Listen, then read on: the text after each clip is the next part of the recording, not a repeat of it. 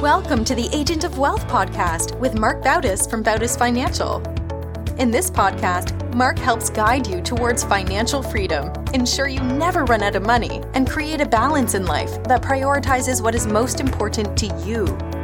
Join us for this journey as Mark draws from years of expertise and guest experts to solve the multiple wealth building challenges involved in your financial life.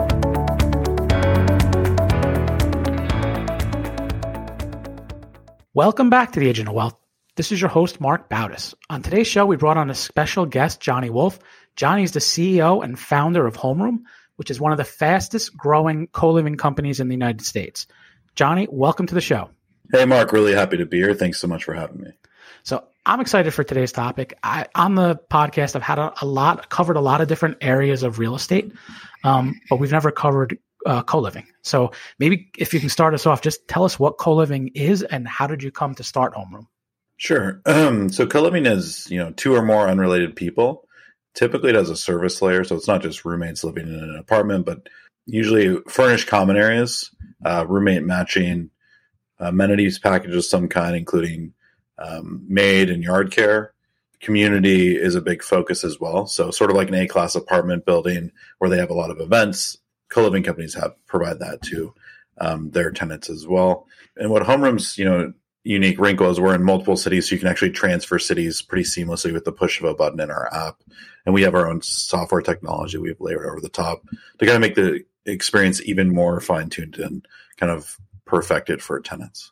So is is the experience really mainly for the on the tenant side of them finding a co-living uh, the ability to find a co-living friendly uh, property, or is it also on the uh, property owner or the landlord side of managing a, a co-living arrangement? The uh, co-living itself is kind of talks about the tenants, but the reason that the investor and the property manager or whoever or uh, fund or whoever is investing that type of form factor is doing is because you get more rent per square foot. So that's the big side, the big attraction for you know Deer Park invested 75 million in Bungalow, who's doing co-living, you know, throughout these tier one cities. So it's really for for the investor, there's not much of a different experience than a standard single family rental. You buy the property, you do some work, and then usually your co-living operator will manage it. Um, but you're going to get a higher return. So that's that's really the, there's not much difference for the investor side. Mm-hmm. And what about on the tenant side? Um, what do they have to consider? And I guess maybe uh, to even take a step back, when someone goes into a, a co-living property, what percentage of the, of the, times do they actually know the other people? Do they previously know the other people that they're living with versus it's a complete stranger that they're they're living with? Yeah, it's it's typically none of them know each other. We do occasionally have groups that'll move into one of our residences, and but we use you know we use various ways of making sure compatibility exists before people move in. So we're working on a roommate matching machine learning algorithm to kind of perfect that on a from a data science standpoint. But you know, in the meantime, we've been doing roommate video calls where people can meet and talk to their future roommates, make sure it's a good fit. So those are kind of a couple different ways we do it. We also do kind of the standard background credit check to make sure you have a high quality kind of citizen to the world that's mm-hmm. moving into co-living space. We think that typically people living in co-living should be a, they need to be responsible and kind of thoughtful of others. And how does it work from uh, let's say i'm looking to invest in and purchase a, a, a, property that i want to make you know use of for co-living. What service does homeroom provide? Do i come to homeroom with a property and say i'd like to put this under your umbrella or do i have to go through homeroom to purchase a property that would fit under you know your your umbrella or is it some combination of, of both of it yeah, I mean, I, it's both actually. That's the plain answer. We focus a lot on helping investors buy these homes um, because then we can select the form factor that's ideal. But we also have a number of people that you know reach out to us. They have homes. They want to deploy this model in their property and make a bit more rent. And so, what does Home Homeroom do? Do you actually manage the entire process, including like actually renting it, the tenants? Do you I guess just inherently get involved in or how do you not get involved in playing referee sometimes with uh, you know some I guess conflicts that that would go on in in the property with with strangers who are you know renting together. Um, yeah, we manage the entire process from you know property selection to deal underwriting to purchase to property kind of set up and maybe even some rehab. We have vendors kind of locally in every city to, to handle those that for us. In terms of roommate dynamics, we actually surprisingly have much fewer issues than most people would think. Um, generally, people get along. And we found that want to live in roommate houses, you know, believe it or not. Um, we do have, you know, an escalation if there are problems. Uh, we actually have like a, a therapist on retainer in case people need to discuss issues if it gets really escalated. But yeah, in terms of like really big uh, roommate tensions and blowups, like that happens surprisingly rarely. Is there a specific type of? I know you mentioned, you know, it could be either way. Um, own uh, landlord or owner comes to you with a property, or vice versa. You help someone purchase it. Are there differences in terms of like, let's take this, the simple, simple single family house where some features of it would make it better for a co-living arrangement than, than if it wasn't? Generally, we find that if you perfect the space and perfect the environment, you find that it's just a better experience both for the investor and for the tenant, right? And so that means that people are going to stay longer, and so the, the returns to the investor are more robust, right? You don't have turnover, you don't have to worry about vacancy, all that. But then on the tenant side, if, if the space is perfected, they're happier, right? And so we have fewer issues that get escalated, um, and so that's move, removing tensions for tenants. Like we have maid service, so that if there's dishes in the sink, they'll get those get picked up and cleaned up. Uh, we grade the house for cleanliness we have just little little details throughout the experience that fine tune it for roommates, making them happier, and that turns around and yields more money to the investors. And on the roommate side, how is it structured via everyone doesn't fall under the same lease? Is it structured everyone has a separate lease? Yep, everyone has their own private lease to with homeroom. And is it the same as like a regular, like typically like a 12 month lease or are the, are the terms structured any differently than if someone went, went out and rented a full, a full property? We have a, we have a custom member agreement. We actually call it a member agreement, not a lease, because you can actually transfer between properties seamlessly. Typically, people do sign for 12 months, but we do as short as three months. We're pretty flexible in how that works.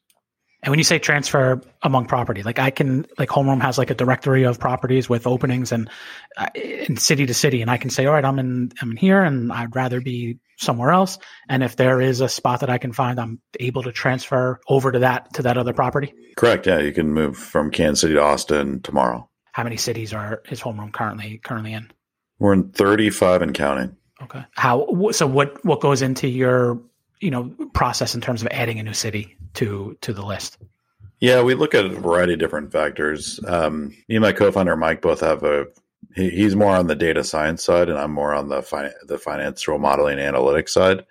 But we both are have worked in the Silicon Valley for a good amount of time, looking at data, and so that's one of the biggest foundational things we look at. One of the things we, we discovered pretty early is that if you want to create a change in the way people live, there needs to be a lot of movement and openness to change. So cities with a lot of migration and growth typically work really well for co-living. And that doesn't have to be San Francisco. That can be Dallas, right? Dallas has been phenomenal for us. Kansas City has been really strong for co-living. So as long as there's some movement and people coming in and out of the city, it increases kind of the, the total demand. Um, in addition to that, we're looking at economic fundamentals. It's really important to make sure that when investors buy, they're they're buying a great model that can pretty much work anywhere, but also a good city that can like maximize their upside over time. What is what are you seeing in the typical in terms of age groups? I, I would imagine younger person is, is more apt to co living. Our average age is 31, but that's actually been going up. A couple years ago, it was 28. Do you see that trending that way, um, where it's going to become more and more accepted, you know, as people are getting older? Yeah, I think so. I, I mean, I think we're just seeing marriages be delayed, and I think housing affordability is a crisis across all age demographics.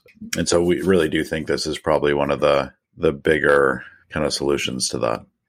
And how have you seen over the past like two years with COVID? Have you seen kind of a mindset change where people maybe don't want the co-living arrangement because they want space or, or some separation, or have you seen no impact? That's a, it's a question we get a lot. And what COVID did to to moving is that it, everyone stopped moving essentially, right? So no one was moving anywhere. So if you had a lot of housing inventory, it was a really tough time to have it, especially shared housing inventory. Mm-hmm. Um, in our case, we had zero vacancy at the time. So no one left, no one joined uh, for like four months. But then after that, it kind of got back to normal because our demographic is quite a bit younger. So it affected them, I think, less than than average. We grew 300% this year. So we've been growing faster than ever, actually, during the pandemic. Um, just because the the need for housing and the need for community is stronger than kind of the the negative forces of COVID. What do you see as the like the makeup of these these houses in terms of number of people that that makes sense? And is it if it's four bedrooms, it's four people, or do you see like multiple people in in a bedroom, or how do, how does it usually structured inside the actual house? Each person gets their own bedroom and a lot of times we'll add bedroom walls to different properties to increase the number of room, roommates that can live there. We're we're super mindful. We we want it to be the perfected shared living experience for the tenant side. So that that means when we add bedrooms, we do it in a way that's elegant, fits with the floor plan, and then we'll extend the stay of everyone there because by adding more bedrooms, we can actually charge everyone less in rent. Uh, but the house still has to support the new amount of people, and that includes parking, that includes number of bathrooms, everything like that we have to be you know be very careful and thoughtful about how we do that. Do the existing roommates in a house do they get involved in any of the decisions in terms of new roommates that are that are coming in, or is it strictly up to homeroom to kind of vet that out and and place roommates wherever they feel it's it's a it's a good fit? Um, they are involved, so they get they get a window of time to do a video interview with the new roommate, and so they can get to know them a little bit, and you know they can say, "Hey, this person made me uncomfortable. I don't think they'd be a good fit here." Yeah, and so they they also will receive some a little some background information about the person, you know, to, so they can under, get to know them a little bit. So yeah, they're definitely involved. Um, it's one of those things we have to balance versus versus like speed because people are in this type of living typically want to move pretty quickly and they don't want to wait for roommates to get back to it. So we're we're working on trying to get that faster and faster um, and balancing that with roommate feedback. Mm-hmm. Thinking about it from the from the investor side of it, properties that uh, have co-living, how are they in terms of maintenance and capital expenditures compared to maybe a, just a regular property that has a family inside it? Is it the same, less? It seems like it might be less wear and tear, or more. I think it's probably about the same or a little less um, in terms of versus a standard single family rental. That's another question we get pretty frequently because you think like six young adults drinking out of kegs, you know, destroying the neighborhood. Our average age is 31. Most people aren't. There's not keg parties happening at our at our houses, right? And when you have young adults like kind of they're all around, they're all aware of their surroundings. They they identify things faster, and so a lot of maintenance issues you can prevent it from getting really bad if you have aware people. Like a two year old, not going to know that the roof is leaking in their room necessarily, right. and so we were able to catch stuff quicker. So that that lowers damages. Um, we don't do pets. We don't have children, which I think are the two most destructive things on the planet for a property. Um, so yeah, I mean, I wouldn't say that we're as good as like a 26 year old engineer that lives alone probably be your best tenant, especially if they can do a little bit of their own maintenance. But um, I wouldn't say we're too far behind that, and we're much better than a family with four kids, probably and two pets, mm-hmm. in terms of wear and tear on the property. Are you seeing like the typical co-living renter, someone that they sleep in their room in their in their house, um, yet they're out at work, they're doing their socializing outside, um, you know, maybe they're going to the gym, but and then they come back at at night. Or do you see people spending a lot of time actually in the in the property? I mean, I lived in our first ever co-living house for three years in Prairie Village. You know, for the first two years or during COVID, everyone spent all their time at home. But before that, I think, you know, when people went to work, yeah, most people were going to work, had social lives. Right. It's not like people are hosting office meetings at the house. So busy young adults, maybe they go to their girlfriend's place. It's just there were times before COVID where I'd see a room, I wouldn't see a roommate for like a week because everyone's like doing their thing. So I, I think it's, um, yeah, that's a, that's a good question. On the data side, how long do people stay under that co-living umbrella, even if it's from multiple properties? What have you seen in terms of trend? Is it like three years and then they kind of start a family or they go out somewhere else where they want their more personal space? I can answer that in a couple ways. One is on average, people stay a bit longer than a year with us and that's one of the better in the industry. But it's for us, it's trending upwards. I mean, we do have some tenants that have been with us for the whole time our company's been in business, which is like a bit over three years. Beyond that, I don't know because we're that's how old we are. Right. So we're getting more data every day. There is, I believe, it's thirty three percent of 19 to 29 year olds are living with roommates today. So there's, a, it's not like people are living in this life phase for two or three years. It's now become like a 10 year maybe a two decade thing where people in their 30s live with roommates still. And you think that's people are delaying marriages, starting delaying starting families? Any other reasons why you think that this trend is growing? There's so many kind of core drivers we have 60 million people living with roommates and their parents today, which is like both of those are all time highs on both sides. And housing affordability is a pretty massive driver, right? So you've, you've got somebody graduating at 22, they have a 150,000 in student debt. They get a job for 40,000 because wages are stagnant. They don't want to get married right away to, to double the household income because their parents divorced when they were 13 and it was terrible. So the big economic drivers of wealth creation for the millennials getting married young, so they have two incomes per household, and buying a house are both been like kind of pulled out from underneath the millennial generation. So their coping mechanism has really been to go into roommate situations. You pay 50% on rent. The communal aspect of having a marriage and a family, now you get from your roommates the reason like a show like Friends was so universally beloved is like it's this kind of the new way of living for this whole generation is to kind of create your own adult family after college because that's going to last you 10 years, 20 years. And no one really wants to live alone for that long, right? Right. So we talked a little bit about on the on the investor side, basically purchasing a home, whether it's by themselves or through homeroom. But I think you also have a way that an investor can get involved from a more passive approach through a through a fund. Is that correct? Yeah, we have a we have a syndicate, um, a syndicated fund through a registered investment advisor partner. Um, that's for accredited investors only. Yeah, so you can invest, you know, fifty to one hundred thousand dollars. That money will go into the fund. The fund will buy the property and own the properties. So it's just a different way of doing it, different way to kind of deploy your capital into into co living, which I think, frankly, is, in my opinion, like it's the big opportunity in real estate over the next three years is is kind of this direction. I think you know before you know maybe the last five years has been vacation rentals. I think it would been the biggest ROI opportunities because you can always find the most upside and opportunity and like kind of the new thing that's creating new value versus kind of redoing the kind of the, the same thing over and over again. Is it all, all single families or is there ever multifamilies or apartments where you're kind of creating like a mass co-living structure at scale? There's companies that do the massive co-living kind of option. Common out of New York. WeWork had something called WeLive for a while, but there's a number of these players that do apartment based, massive kind of ground up co living developments. I've always personally been a single family investor. And so focusing on this made a lot of sense to me. I love having a yard. I love having, you know, some space. I love having neighbors and a paper boy delivered right to my door, you know, all that stuff. So that's what we do, and I don't know if we'll transition to apartments anytime soon. And then, as far as from you starting the company, and I know you mentioned you were in the first co living space, but was, was co living something that you were doing and then kind of just got the idea that, wow, maybe this actually would make a, a company? Or did you kind of get the idea and then just say, you know what, I'm going to try this out as I'm building the company? Yeah, the, the origin story for the company is it kind of developed slowly, but I'll go through it pretty quickly. I graduated college and I lived with roommates, you know, in, in the Bay Area from 2018 to 2015. Or sorry, 2008 to 2015. My mistake. And I was also investing out of state in real estate that entire period.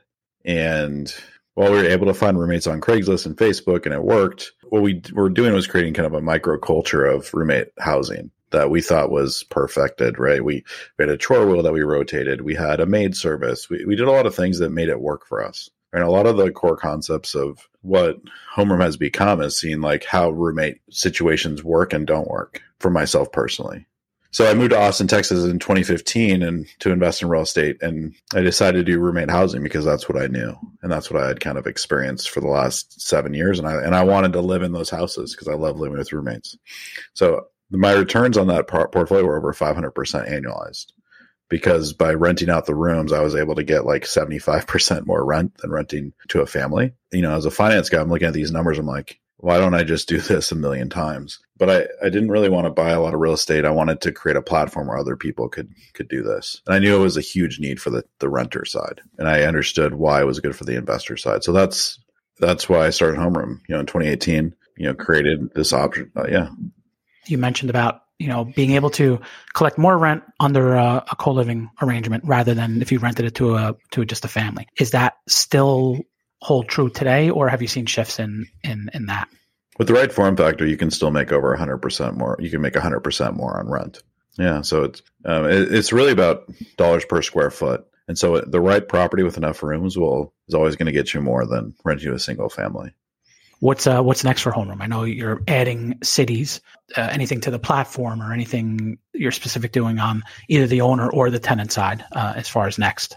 We have a we have a lot of a lot of plans. Um, the most recent was launching the syndicate did fund, the co living fund. We launched that last month. We're adding three markets over a 90 day period. We just we launched Indianapolis and Pittsburgh. Uh, we're launching Tampa next.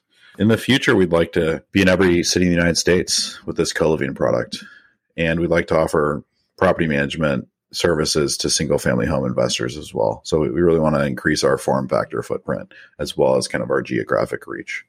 And when you say add uh, property management services to single family homes, is that homes that are single family co living or even outside of co living? Yeah, we're going to be offering it to non co living homes. And then you mentioned the syndicate. Is that you're you're raising funds for it, and as funds are raised, you're going out and you know if properties make sense to purchase, the fund is actually going out, you know, purchasing the property and then getting it under the homeroom management umbrella in, in terms of servicing going forwards. Yeah, exactly. Yep, that's that's really how it will work. We have some capital there. We're going to be looking to deploy pretty soon, but um, continuing to to raise into the fund going forward. Well, we're just about out of time. Johnny, I'd like to thank you for being on the show. You provided some great info into a type of real estate investing that a lot of people don't think about. How best can someone reach out to you, find out more about Homeroom? Sure. So livehomeroom.com is our website. You can go on there, uh, take a spin around, look at it. On the investor side is forward slash invest. And you can schedule a call with a member of my team with a click of a couple buttons um, right on that page. In terms of reaching me, it's johnny at livehomeroom.com. I try to respond to all my emails every day. Feel free to hit me up anytime. Awesome. We'll link to all that in the show notes. And thank you again. And thank you, everyone, for tuning in today. Thank you for listening to the Agent of Wealth podcast. Click the subscribe button below to be notified when new episodes become available. The information covered represents the views and opinions of the guests and does not necessarily represent the views or opinions of Bautis Financial.